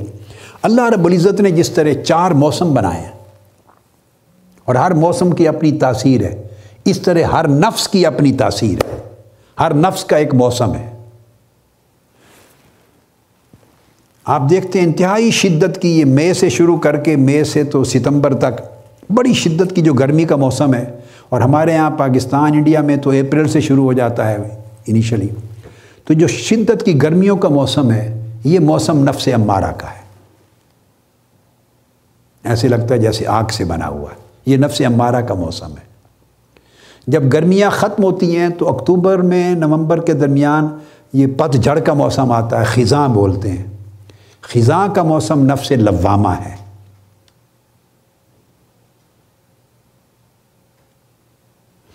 یعنی اور پھر اس کے بعد سردیوں کا موسم آ جاتا ہے جس میں ٹھنڈک پڑتی ہے، تو وہ نفس ملہمہ ہے، اس کا موسم ہے۔ سردیوں کا موسم، نفس ملہمہ ہے۔ سردیاں ختم ہوتی ہیں تو مارچ، اپریل میں بہار کا موسم آ جاتا ہے۔ تو بہار کا موسم نفس مطمئنہ کا موسم جس میں سارے پھول نکلتے ہیں، پتے نکلتے ہیں، ہریالی آتی ہے، بہار ہر طرف شاندار کھیت اور ہریالی ہریالی ہو جاتی ہے۔ اب آپ اس کو، اب ہر ایک موسم کی آپ کو پتہ ہے، اپنی اپنی تاثیرات ہیں۔ ہر ایک موسم کی۔ اس کے اپنے اپنے اثرات ہیں۔ اب اس ڈیٹیل میں نہیں جاتا، وہ پھر ایک اور سبجیکٹ شروع ہو جائے گا۔ باغبانی کا اور زراعت کا ایک مضمون شروع ہو جائے گا۔ مگر آپ سمجھ جاتے ہیں کہ ہر موسم کے اپنے اثرات ہیں، اپنی کیفیات ہیں، اپنی تاثیرات ہیں، اپنے احوال ہیں۔ تو اسی طرح نفس امارہ، انسان کے من میں سمجھے گرمیوں کا موسم۔ نفس لوامہ، انسان کے من میں خزاں کا موسم پتجھڑ کا نفس ملہمہ، انسان کے من میں، اس کی من کی زندگی میں سردیوں کا موسم۔ اور نفس مطمئنہ انسان کے من کی زندگی میں بہار کا موسم۔ کوشش کریں کہ آپ سب بہار تک پہنچیں۔ بہار میں پھر آپ کو پتہ ہے، وہ وہ زمین جس میں بہت کچھ شاندار ایفرٹس نہیں بھی کی ہوتی، تو وہ بھی کچھ نہ کوئی سبزہ، گھاس، پھوس اگا دیتی ہے۔ تو جب بہار میں مطمئنہ میں آتے ہیں، تو چھوٹی چھوٹی چیزیں بہت کچھ بن جاتی ہیں، ترقی ہونے لگ جاتی۔ پھر یہ جب نفس مطمئنہ قلب کا مقام سنبھالتا ہے، تو اس طرح ان کو پھر روحانی طور پہ چونکہ دروازے کھلتے ہیں، تو یہ جوہر ہے میں نے کہا لطائف ہیں، تو ان کے لطیفوں کو بھی ایک نام دیا گیا ہے۔ یعنی لطیفہ نفسیہ بھی کہتے ہیں۔ لطیفہ نفس۔ پھر لطیفہ قلبیہ، لطیفہ قلب بھی کہتے ہیں۔ تیسرا لطیفہ روحیہ، عربی میں کہیں گے۔ عام اصطلاح میں لطیفہ روح چوتھا لطیفہ سریہ۔ عام اصطلاح میں کہیں گے لطیفہ سر۔ پانچواں لطیفہ خفیہ۔ عام اصطلاح میں کہتے ہیں اردو میں لطیفہ خفی۔ اور چھٹا لطیفہ حقیہ۔ حق سے حقیہ۔ اور عمومی اردو اصطلاح میں کہیں گے لطیفہ اخفا کئی علماء صوفیہ ایک درمیان میں نفس کے بعد لطیفہ عقلیہ کا بھی استعمال کر دیتے ہیں، لطیفہ عقل۔ تو یوں وہ لطائف صبا بھی کہتے ہیں۔ لطائف صبا بھی کہہ دیتے ہیں۔ اور کئی پانچ رکھتے ہیں تو لطائف خمسہ کہتے ہیں۔ نفس کو شامل نہیں کرتے۔ کئی نفس کو شامل کر لیں تو لطائف ستہ کہہ دیتے ہیں۔ اس سے فرق نہیں پڑتا، چونکہ ہر ایک جوہر کی ایک اپنی حقیقت، ایک اپنا دائرہ کار ہے، فرق نہیں پڑتا۔ یہاں ایک بڑی دلچسپی ان لطائف کے حوالوں سے کہہ دوں۔ لطیفہ نفس جو ہے، یہ جو لطیفہ نفسیہ ہے، یہ اگر اس میں تزکیہ ہو جائے، اب ہم امارہ سے نکل آئے، لوامہ سے نکلے ملما اس کا تزکیہ ہو جائے، تو اس کو عالم ملکوت کا فیض ملتا ہے۔ اگر یہ وہ لطیفہ نہیں بنا ہوتا نا، جب امارہ ہوتا ہے تو لطیفہ نہیں بنا ہوتا۔ اگر امارہ کی حالت میں رہے تو اس کے اندر مزاج عالم ناسود کا، مادی دنیا کا ہوتا ہے جو میں بیان کر چکا ہوں۔ جب اس کی تزکیہ ہو جائے، صفائی ہو جائے اجلا پن ہو جائے غلازت، کثافت سے پاک ہوتا چلا جائے اور لطیفہ نفسیہ بن جائے، ترقی کر کے، تو اس کو عالم ملکوت کا، آسمانی دنیا کا جہاں فرشتے رہتے ہیں، اس کا فیض ملنے لگ جاتا ہے، لطیفہ نفسیہ کو۔ سمجھ گئے؟ نفسیہ کے بعد لطیفہ قلب ہے۔ لطیفہ نفس کو عالم ملکوت کا فیض ملنے لگ جاتا ہے۔ ہے وہ ناسود کا نمائندہ، مگر اب ترقی کر کے مزکہ ہو کر، پیوریفائی ہو کر اور کثافتوں سے، غلاستوں سے پاک ہو کر ستھرا ہو گیا ہے۔ تو عالم ملکوت سے مل جاتا ہے، وہاں سے فیض ملتا ہے۔ اور ملکوت کے دروازے پھر اپنی نیکیاں، خسائل، انوار اس کو مزید مزین کرتے ہیں۔ لطیفہ قلب اس کو اس سے اوپر فیض ملتا ہے عالم عرش کا۔ یہ عالم جبروت ہے۔ عرش عالم جبروت ہے۔ تو لطیفہ قلب کو جب یہ درجہ ملتا ہے، تو جو قلب القلب جس کا میں نے کہا تھا، اس کو عالم جبروت یعنی عرش کا فیض ملتا ہے۔ اب آپ اندازہ کر لیں عرش کا مقام کیا ہے۔ اور حدیث پاک میں آک علیہ السلام نے فرمایا ایسے اشارے ملتے ہیں کہ قلب مومن عرش کی مانند ہے، اس پر انوار الہیہ کا نزول ہوتا ہے۔ قلب پر۔ اب ہم نفس کے لطائف سے نکل گئے۔ وہ جو نفس امارہ سے لے کے نفس مطمئنہ تک پورے سفر کی بات کی تھی، پھر رادیہ، مردیہ، کاملہ۔ اب نفس تو قلب کی جگہ دھار گیا نا، نفس کی بحث ختم ہو گئی۔ نفس بدل گیا قلب میں۔ تو جب قلب اور قلب بدل گیا روح میں، تو اسے عالم جبروت کا فیض ملتا ہے اور اس کو مثال کے طور پہ، مثالی دنیا میں عالم جبروت کے فیض کو کہتے ہیں کہ یہ عالم عرش کا فیض ملتا ہے اس کو۔ عرش کا فیض اس سے جڑ جاتا ہے۔ پھر اس کے بعد تیسرا لطیفہ روح ہے۔ اللطیفہ الروحیہ، لطیفہ روح۔ لطیفہ روح اگر حاصل ہو جائے، ترقی کر کے بندے پر وہ دروازہ کھل جائے، تو عرش کے فیض کے ساتھ تو وہ لطیفہ قلب جڑ گیا تھا، دل۔ اب لطیفہ روح جب کھلتا ہے، آغاز ہوتا ہے، تو اس کو کرسی کا فیض ملتا ہے۔ واسعہ کرسی یہ حسماوات والارض۔ وہ جو کرسی الہی ہے استعارہ میں، تو اس کو صوفیاء کے ہاں عالم مثال، مثالی زبان میں، اولیاء، صوفیاء عرفا کی مثالی زبان میں یہ کرسی کا فیض ملتا ہے اس کو۔ اور یہ عالم لاہوت ہے۔ جو کرسی کا فیض ملتا ہے، یہ عالم لاہوت ہے۔ اچھا۔ اس کے بعد پھر لطیفہ سر ہے۔ تو لطیفہ سر جب کھلتا ہے بندے پر تو اس کو پھر عرش کا مل گیا، کرسی کا مل گیا۔ اب اس کو وہ لوح کے فیض کے ساتھ متعلق ہو جاتا ہے، جوڑ دیا جاتا ہے۔ لطیفہ سر، فیض لوح کے ساتھ۔ لوح و قلم کا نام سنتے ہیں نا، تو لوح کے ساتھ اس کا، اور لوح مرتبہ علم ہے سارا۔ اس کے ساتھ اس کا، اس کے فیض اس کو ملتا ہے، اس کو جوڑ دیا جاتا ہے، اور اسے لوح کے فیض کو حاصل کرنے کے قابل بنا دیتے ہیں۔ جب لطیفہ نفس ملا تھا تو ملکوت کا فیض حاصل کرنے کی استعداد اس کے اندر پیدا ہو جاتی ہے۔ ایبیلٹی ملکوت کا فیض ریسیو کرنے کی ایبیلٹی آ جاتی ہے اس کے اندر۔ اور اگر وہ لطیفہ نہ ہو اس نفس کا اور نچلے درجے پر اماریت اور کثافت کے درجے پہ رہے تو ملکوت کا فیض ریسیو نہیں کر سکتا۔ اس کے اندر استعداد نہیں ہے، صلاحیت نہیں ہے کیپیبلٹی نہیں۔ اور جب لطیفہ قلب ہو جائے تو پھر عالم عرش کا فیض وصول کر سکتا ہے۔ اس کی مناسبت حالی، اس کے حال کی مناسبت، اس کی صفات کی مناسبت، اس کی خصلتوں کی مناسبت۔ چونکہ عرش اور عالم جبروت کے ساتھ مل جاتی ہے تو اس کا فیض لینے کے قابل ہوتا ہے۔ اور جب اور ترقی کرتا ہے لطیفہ روح کھلتا ہے، تو وہ عالم لاہوت کا فیض لینے کے قابل ہوتا ہے۔ یعنی فیض کرسی ریسیو کرنے کی کیپیبلٹی پیدا ہو جاتی ہے۔ پھر جب لطیفہ سر کھلتا ہے تو پھر لوح کا فیض ریسیو کرنے کی ایبلٹی پیدا ہو جاتی ہے۔ پھر لطیفہ خفی جب کھلتا ہے اس کا، اس کے اوپر، تو یہ قلم کا فیض، لوح اور قلم قلم علم الہی کا مرتبہ ہے۔ تو اس کا فیض لینے کی صلاحیت پیدا ہو جاتی ہے اس کے اندر۔ قلم کا فیض لینے کی۔ اور لطیفہ حقیہ اس کو دوسری زبان میں لطیفہ اخفا بھی کہتے ہیں، جو جدید زبان ہے صوفیہ کے یہاں جب وہ کھل جاتا ہے تو وہ علم الہی ریسیو کرنے اور تجلیات الہیہ ریسیو کرنے، ذات حق کی تجلیات، صفات حق کی تجلیات، اللہ کے اسماء کی تجلیات، اللہ کے افعال کی ساری تجلیات الہیہ حاصل کرنے، ان کا فیض لینے کے قابل ہو جاتا ہے اور اس کی طبیعت میں مکمل اعتدال ہو جاتا ہے۔ اعتدال آ جاتا ہے۔ کوئی ایک دوسرے پر غالب نہیں رہتی۔ پہلے لطائف میں کسی ایک کا غلبہ کوئی مغلوب، کسی ایک کا غلبہ کوئی مغلوب، یہاں کامل اعتدال آ جاتا ہے۔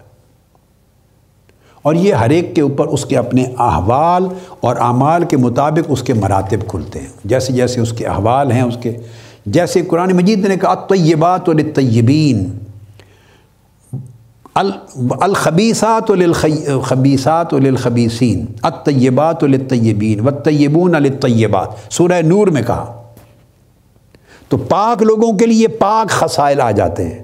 پاک لوگوں کے لیے پاک انعامات ہوتے ہیں۔ جتنے طیب اور پاکیزہ ہوتے چلے جاتے ہیں، اتنی طیبات، حالات، صفات، احوال، کیفیات پاک سے پاک تر ملتی چلی جاتی۔ ہیں اور پھر اس اس کیف میں، اس مقام میں بندہ جو بھی عمل کرتا ہے، اس کا اثر اس کو آگے پہنچاتا ہے۔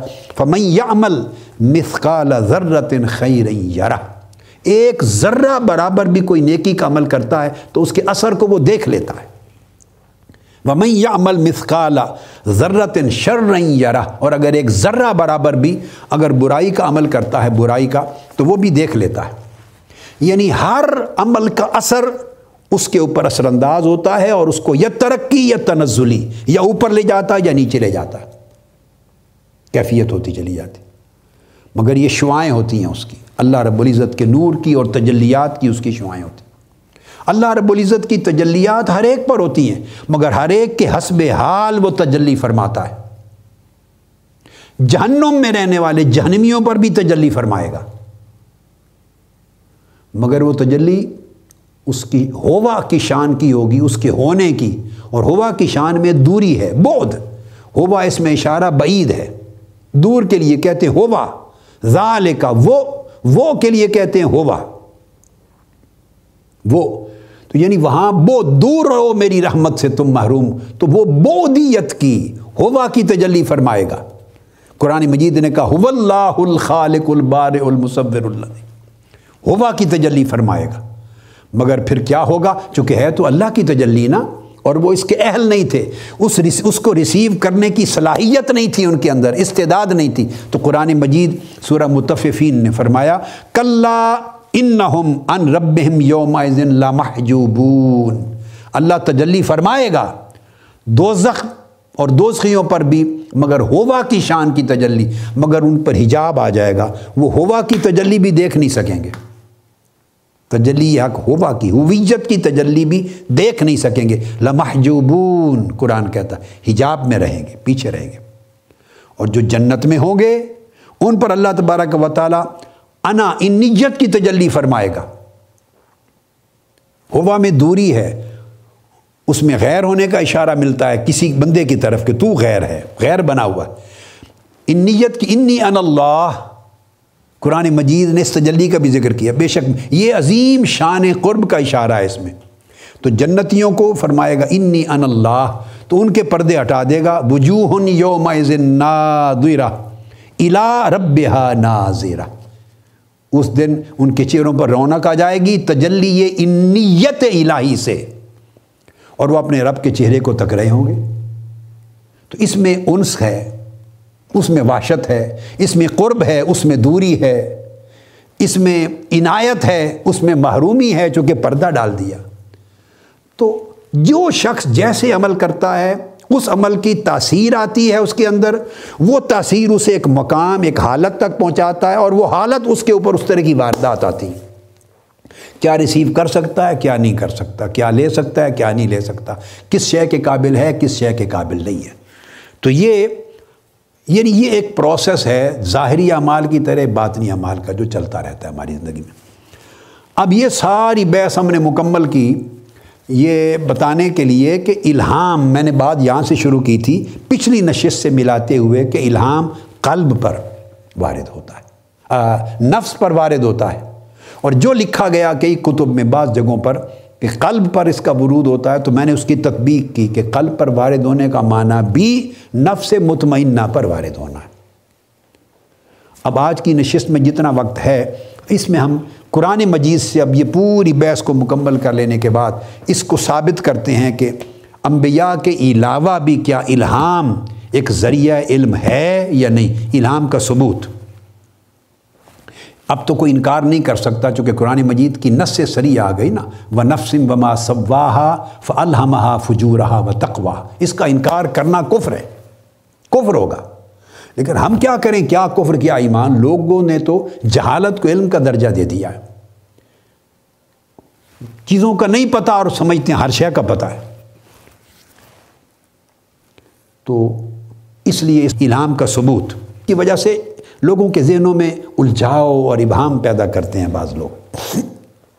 اب میں نے جو قرآن مجید کی دو آیتیں آپ کے سامنے پیش کر رہا ہوں۔ یہ تیسرا پارا ہے تل کر رسول سے۔ اور آیت آل عمران ہے صورت دونوں آیتیں آل عمران صورت کی ہیں۔ پہلی آیت نمبر اٹھتیس اور انتالیس کو دیکھی اٹھتیس میں تو بیان فرمایا کہ اس مقام پر میراب میں زکریہ علیہ السلام نے دعا کی۔ اللہ کو پکارا۔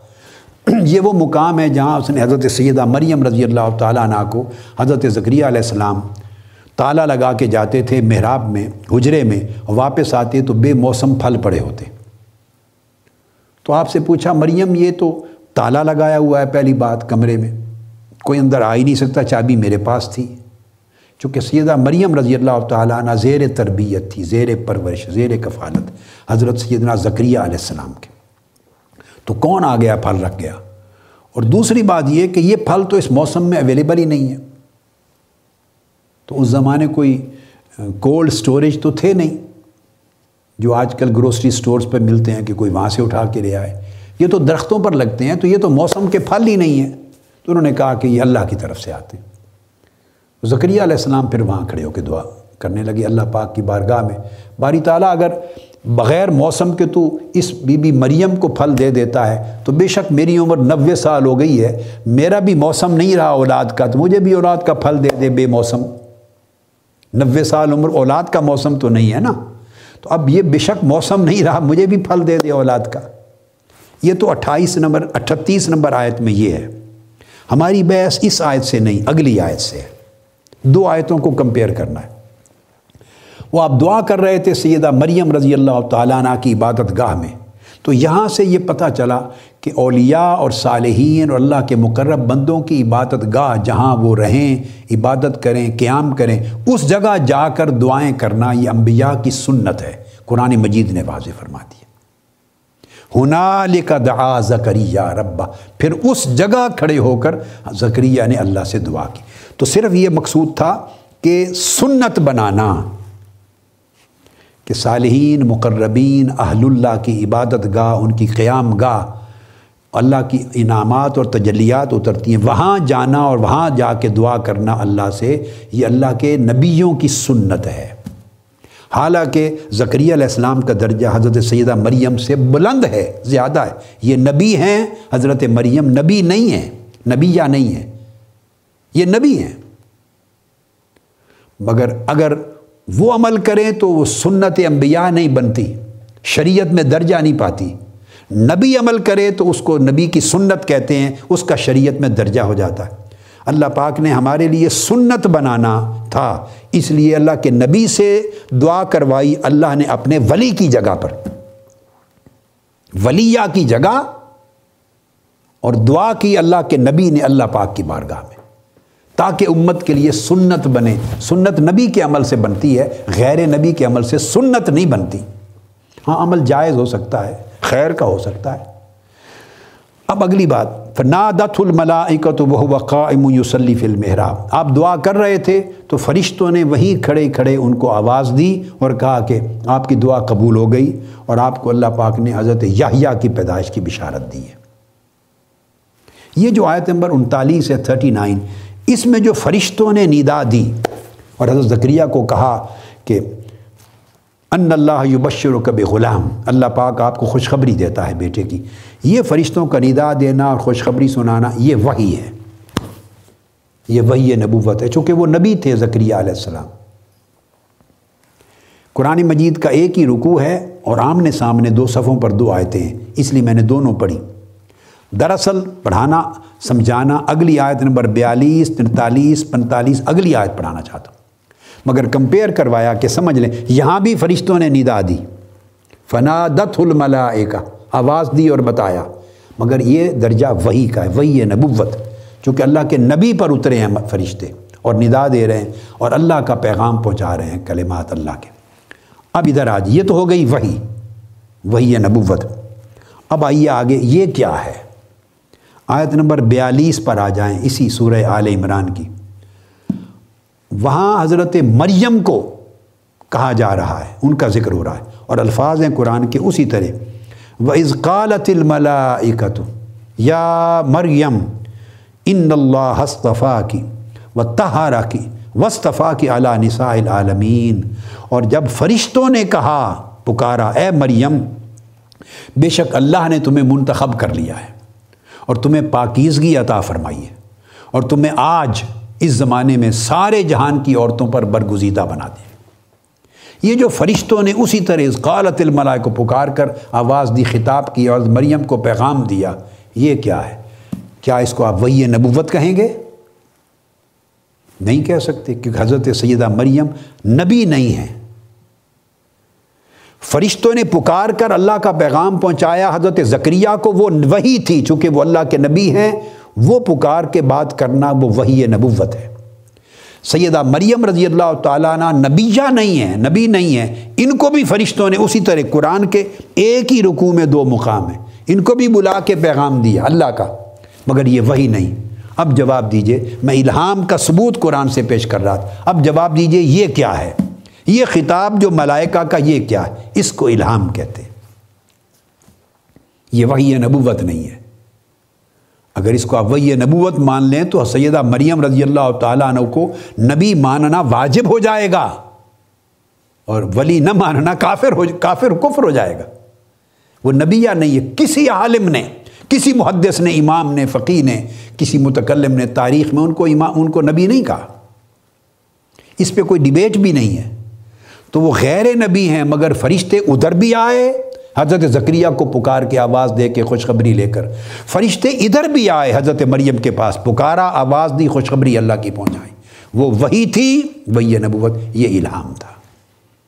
یہ ثابت کر رہا ہوں کہ غیر نبی سے بھی ملائے کا خطاب کرتے ہیں۔ جتنی گفتگو میں نے پیچھے کی، نفوس صبا کی کی، لطائف کی کی اور ان کی مماثلت عالم ملکوت کے ساتھ، اور ان کی مناسبت عالم جبروت کے ساتھ، عرش کے ساتھ، کرسی کے ساتھ لوہ کے ساتھ، قلم، جو بحثیں میں نے کی، ان کا لب رباب سمجھانا مقصود یہ تھا۔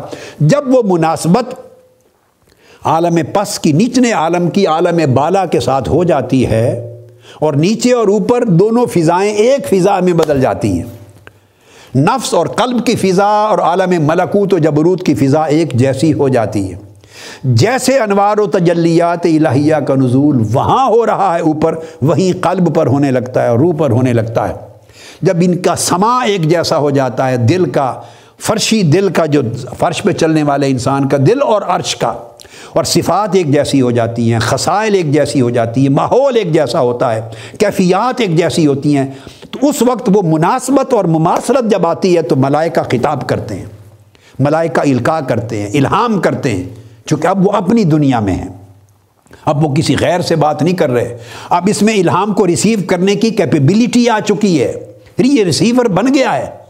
پہلے ریسیور نہیں تھا۔ تو آپ نے دیکھا کہ حضرت قرآن مجید نے ثابت کیا اور پھر کہا آگے، سورہ اسی عال عمران کی آیت نمبر پنتالیس پہ، پہلے ترتالیس پہ آ جائیں۔ پھر کہا، یا مریم اقنتی ربک وسجدی ورکعی مر راکعین اے مریم تم اپنے رب کی بڑی آجزی سے بندگی بجا لاؤ، لاتی رہو اور سجدہ کرتی رہو اور رکوع کرنے والوں کے ساتھ رکوع کیا کرو۔ اب یہ جو آیا، کیا یہ وہی ہے؟ وہی نبوت نہیں، مگر کلام اسی طرح کا ہے۔ کلام اسی طرح کا، یہ الہام ہے۔ ملائکہ کی طرف سے۔ پھر آیت نمبر پنتالیس میں پھر فرمایا از قالت الملائکت یا مریم، ان اللہ یبشرک بے کل متم من ہو اسم المسیح ای صبن و مریم وجی فت دنیا ولاخر و من المقربین۔ اب دیکھیں، ادھر بھی وہ کلمات، وہی لفظ تھے۔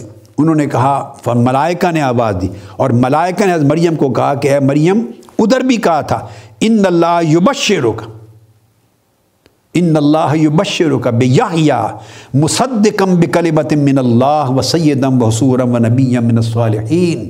ادھر بھی یہ بشارت کے کلمات ایک ہی تھے۔ حضرت عیسیٰ علیہ السلام کے لیے بشارت کے کلمات ادھر بھی اسی طرح کے ہیں، حضرت مریم کو۔ مگر وہ وہی تھی نبوت کی، یہ الہام ہے ولایت کا۔ یہ الہام ہے ولایت کا، وہ نبی تھی، وہی تھی نبوت۔ فرمایا، مریم، اللہ تمہیں خوشخبری دیتا ہے، پیغام پہنچایا جا رہا ہے۔ اس کی بارگاہ سے تمہیں کلمہ نصیب ہوگا، اس کا نام مسیح عیسیٰ ابن مریم ہوگا۔ وہ پوری دنیا اور آخرت میں وجی قدر و منظرت والا ہوگا۔ اب ساری ان ایڈوانس بتایا جا رہا ہے، یاد رکھ لیں۔ وہ تو پیدا ہوئے عیسیٰ علیہ السلام تو بعد میں بولے۔ ابھی تو واقعہ ہی نہیں آیا۔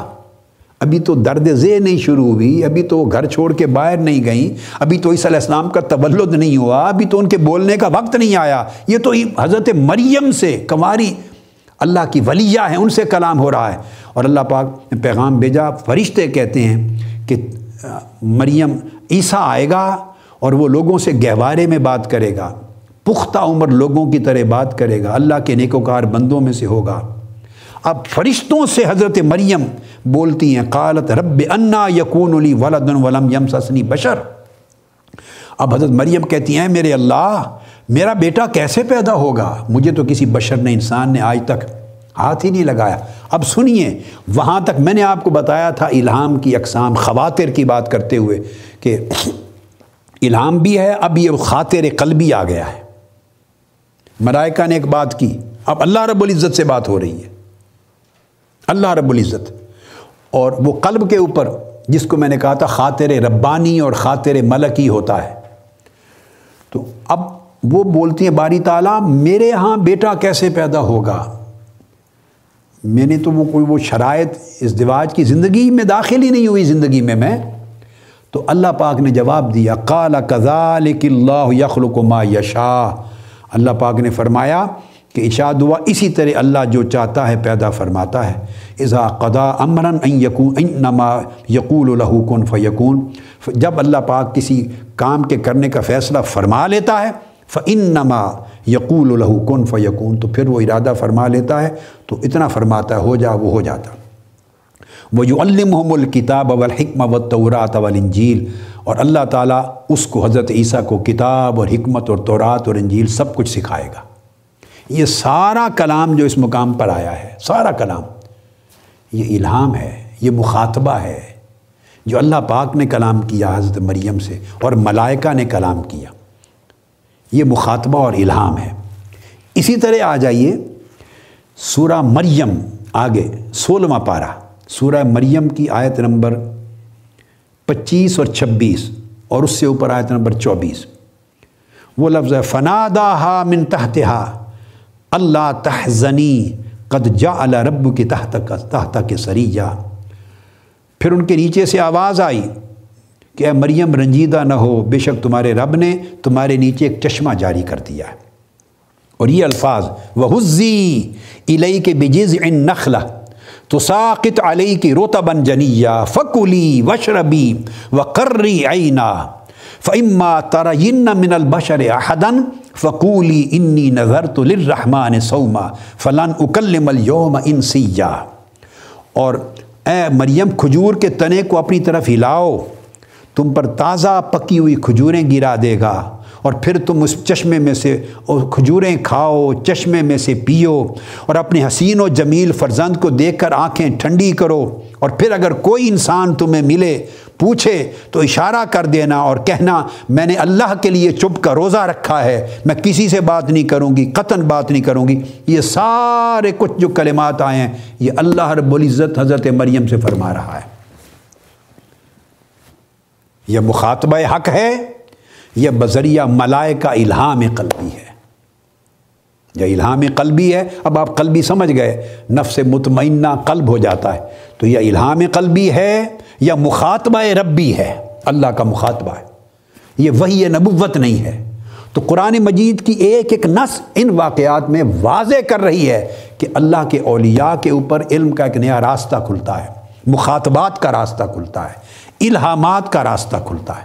یہ سب بیان ہو گیا۔ اس سے اگر اس کو وہی تصور کر لیا، تو پھر تو معذ اللہ تسلیم کرنا پڑے گا، ان کا نبی ہونا اور انکار کرنے والے کافر ہو جائیں گے۔ نہیں، وہ ولیہ ہیں۔ جب ولیہ ہیں تو یہ مخاطبہ کیا ہے؟ یہ الہام ہے، یہ مخاطبہ الہی ہے۔ اور جب یہ آقا علیہ السلام سے پہلے کی امتوں میں ہے، تو آقا علیہ السلام کی امت میں تو بطریق اولا ہے۔ پھر سورہ القصص کی آیت نمبر سات پہ آئیے۔ حضرت موسیٰ علیہ السلام کی والدہ معاہدہ کے باب میں یہی فرمایا وہ اوحینا الا ام موسا ان اردعیہ فضا خفت علیہ فلقی فل یم ولا تخافی ولا تحزنی انا رادوہ الیک و جا من المرسلین اور ہم نے موسا کی والدہ کے دل میں یہ بات اتاری، ڈالی۔ اللہ پاک فرما رہے یہ الہام کا ثبوت ہے کہ تم انہیں دودھ پلاتی رہو موسا کو، اور جب تمہیں خوف ہو جائے کہ کوئی نہ کوئی ابھی سے فرعون کا نمائندہ پالے گا، راز اس کے پیدا ہونے کا قتل کر دے گا۔ اندیشہ ہو جائے تو ڈرنا نہیں، اسے صندوق میں بند کر کے دریا میں پھینک دینا، دریا میں ڈال دینا۔ اور دریا کی موجوں کو، طوفانوں کو، اور اس کے صندوق کو دریا کی لہروں میں بہتا ہوا دیکھ کر خوف زدہ نہ ہونا۔ رنجیدہ نہ ہونا، ہم بالآخر اسے تمہاری ہی طرف لوٹا دیں گے۔ اور اللہ اسے رسولوں میں کرنے والا ہے، حضرت موسیٰ کو۔ تو آپ اندازہ کر لیں، یہ کیا تھا؟ حضرت موسیٰ کی والدہ بھی نبی نہیں ہے۔ اور قرآن کہتا ہے اوحینا ہم نے حضرت ام ام موسیٰ کی والدہ کے دل میں یہ بات ڈالی کہ یہ یہ یہ کرو۔ اب یہ کوئی چھوٹی سی بات تو نہیں ہے کہ ایسے خیال، کوئی اگر اس کا ترجمہ یہ کر دے کہ ہم نے خیال آ گیا، ڈالا۔ تو بعض خیال تو آپ کے اور ہمارے دلوں میں بھی آتے ہیں۔ تو خیال آنے سے کوئی اچھا بھلا انسان عقل مند ہوش مند اپنے معصوم بچے کو صندوق میں بند کر کے پھینکتا ہے دریا میں یا سمندر میں؟ ہے کسی کا خیال اتنا طاقتور؟ صحت مند بھی ہو، خاتون صحت مند بھی ہو، مریض بھی نہ ہو۔ اور خیال آئیں تو اٹھا کے سمندر میں پھینک دے، ڈبے میں بند کر کے۔ کوئی نہیں کرتا۔ یہ خیال نہیں تھا۔ اسے خیال کہہ کر معذ اللہ قرآن کی بات کے وزن کو خراب نہ کیا جائے۔ اللہ کے کلمات کے وزن کو، ہدایت کو اور قرآن آیات کے معنی کو نہ بدلا جائے۔ یہ وہی یہ الہام ہے جو اللہ اولیاء کو کرتا ہے۔ انبیاء موسیٰ علیہ السلام کی والدہ کو کی اور اس کے اندر اتنا تبین تھا، اتنی کلیئرٹی تھی، اتنی استقامت تھی، اتنا یقین تھا، اتنی معرفت تھی، اتنی پختگی تھی اور بالکل شک کی جڑ اتنی کٹ گئی ہوئی تھی کہ اس کے نتیجے میں آپ کو صندوق میں ڈال کے سمندر میں دریا میں پھینک دیا۔ اور ساتھ فرمایا، خوف زدہ بھی نہ ہونا، گھبرانا بھی نہیں، ہم اسے تمہاری طرف لوٹا دیں گے۔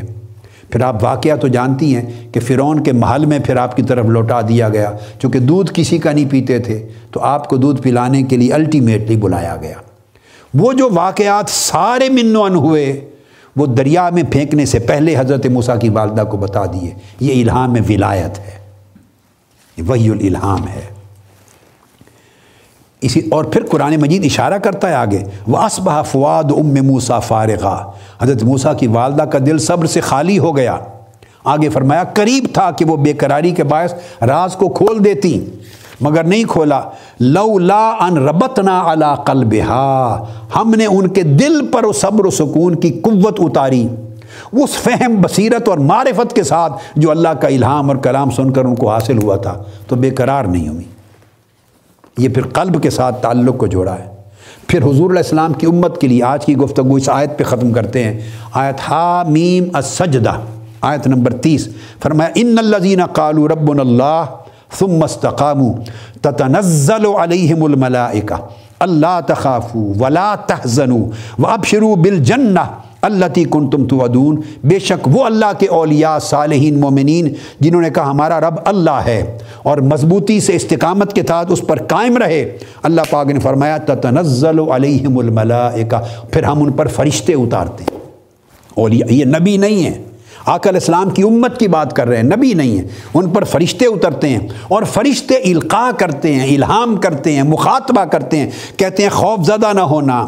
غم زدہ نہ ہونا اور تمہیں مبارک ہو، خوشخبریاں دیتے ہیں اور تم سے وہ کچھ ملے گا جو وعدہ کیا گیا اور ملائکہ کہتے ہیں، نحن اولیاء اکم فی الحیات دنیا و فی الآخرہ ہم دنیا کی زندگی میں بھی اور آخرت کی زندگی میں تمہارے دوست بھی ہیں، تمہارے مددگار بھی ہیں۔ وَلَكُمْ فِيهَا مَا تَشْتَحِ أَنفُسُكُمْ۔ وَلَكُمْ فِيهَا مَا تَدَّعُونَ۔ اور تمہیں جنتیں ملیں گی جو چاہو گے ملے گا اور جو پکارو گے جو جو چیز طلب کرو گے وہ حاضر ہو جائے گی۔ یہ سارا کلام قرآن مجید نے کہا کہ ملائکہ اہل ایمان، مومنین، اولیاء، صالحین کے دلوں پہ اتر کر ملائکہ کرتے ہیں۔ یہ کلام ملائکہ ہے، کلام الہی نہیں ہے۔ قرآن مجید کہتے فرشتے کہتے ہیں، ہم تمہارے ساتھ ہیں، تمہیں یہ ملے گا، تمہیں یہ ملے گا، جو طلب کرو گے ملے گا، جو مانگو گے حاضر کیا جائے گا۔ یہ کیا ہے؟ وہی نبوت نہیں ہے، یہ الہام ولایت ہے۔ یہ نفس مطمئنہ پر جو قلب بن جاتا ہے، اس پر ہونے والا الہام ہے۔ یہ مخاطبہ الہی ہے۔ یہ مالا اعلیٰ سے، عالم ملکوت سے، عالم جبرود سے، عالم لاہود سے اترنے والے الہامات غیبیہ ہیں۔ علوم غیبیہ ہیں۔ یقین غیبی ہے۔ اور یہ وہ مکاشفات ہیں جو اللہ پاک اس ذریعے سے اپنے اولیاء صالحین کو دیتا ہے، دروازے کھول دیتا ہے۔ اور پھر وہ اس طرح الہامات کی شکل میں علوم بھی، معارف بھی اور ہدایات ملنے لگ جاتی ہیں۔ آج کی گفتگو ہم قرآن مجید کے ان آیات کے بیان پہ ختم کرتے ہیں اور انشاءاللہ پھر اگلی نشست میں اس موضوع کو آگے لے کے چلیں گے۔ والسلام علیکم ورحمۃ اللہ وبرکاتہ۔ وما علینا الا البلاغ۔